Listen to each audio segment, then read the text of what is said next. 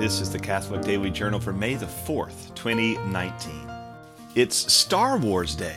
May the 4th be with you. Supposedly, it began when Margaret Thatcher, who became the first female Prime Minister of the UK today in 1979, was greeted by a supporter who was also a Star Wars fan.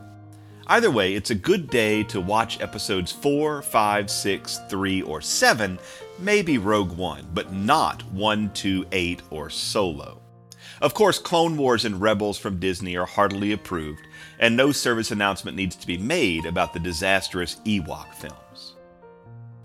On a more serious note, today in 1415, the Council of Constance in the south of modern day Germany officially condemned John Wycliffe and Jan Hus as heretics. Wycliffe was English and Hus was Czech. Both proposed themselves as reformers in the century prior to the ascent of Martin Luther. It's worth remembering that there was a lot of drama at this time between the bishops of Northern Europe and the princes of the territories in which they lived. The princes were keen to reduce the power, especially the financial power, and also the money that was going to the church rather than to the state. And so many of those princes actively sought out heretical preachers who might be able to undermine the local bishops and perhaps take some of that money going into the church coffers and put it into the state coffers instead. Honest studies of Martin Luther reveal that he was as much a pawn in this game between bishops and princes as he was a pioneer.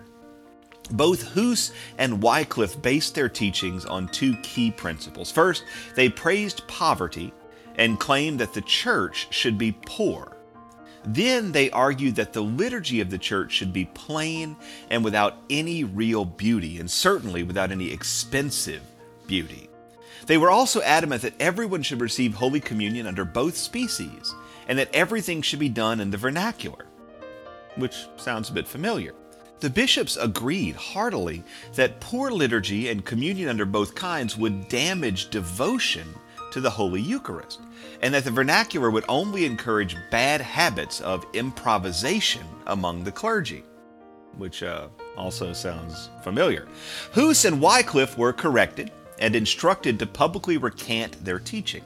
They refused and were handed over to secular authorities to be executed.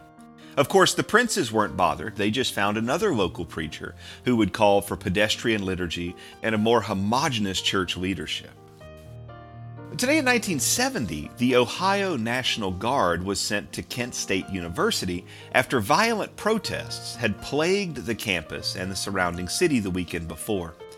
After some back and forth, they opened fire and killed four students and wounded nine others. The students were protesting the Cambodian campaign of the Vietnam War. Things were about to get much worse until a professor, Glenn Frank, stepped in and made an impassioned plea that if the students didn't disperse, more of them will be shot and killed. Photos of the event and of the deceased were published in national newspapers. President Nixon's response was perceived as callous, and the shooting fueled violent protests against the Vietnam War all across the country. A Gallup poll was taken the following week that showed that 58% of Americans blamed the students for escalating the problem, but the press coverage portrayed the youth of the nation as united against this war. For better or worse, Kent State became a rallying cry for all manner of anti war activity peaceful, violent, and in between. Finally, today in 1929, one of my very favorite actresses, Audrey Hepburn, was born on the Flemish side of Brussels in Belgium. She was at the heart of the golden age of Hollywood and was an icon of class and style and beauty.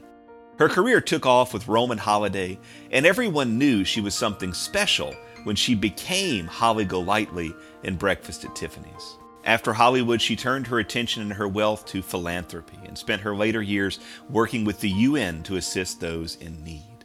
The Catholic Daily Journal is supported by listeners like you. For more information, visit CatholicUnderground.com. Until next time, be on the lookout for the Lord at work in your life.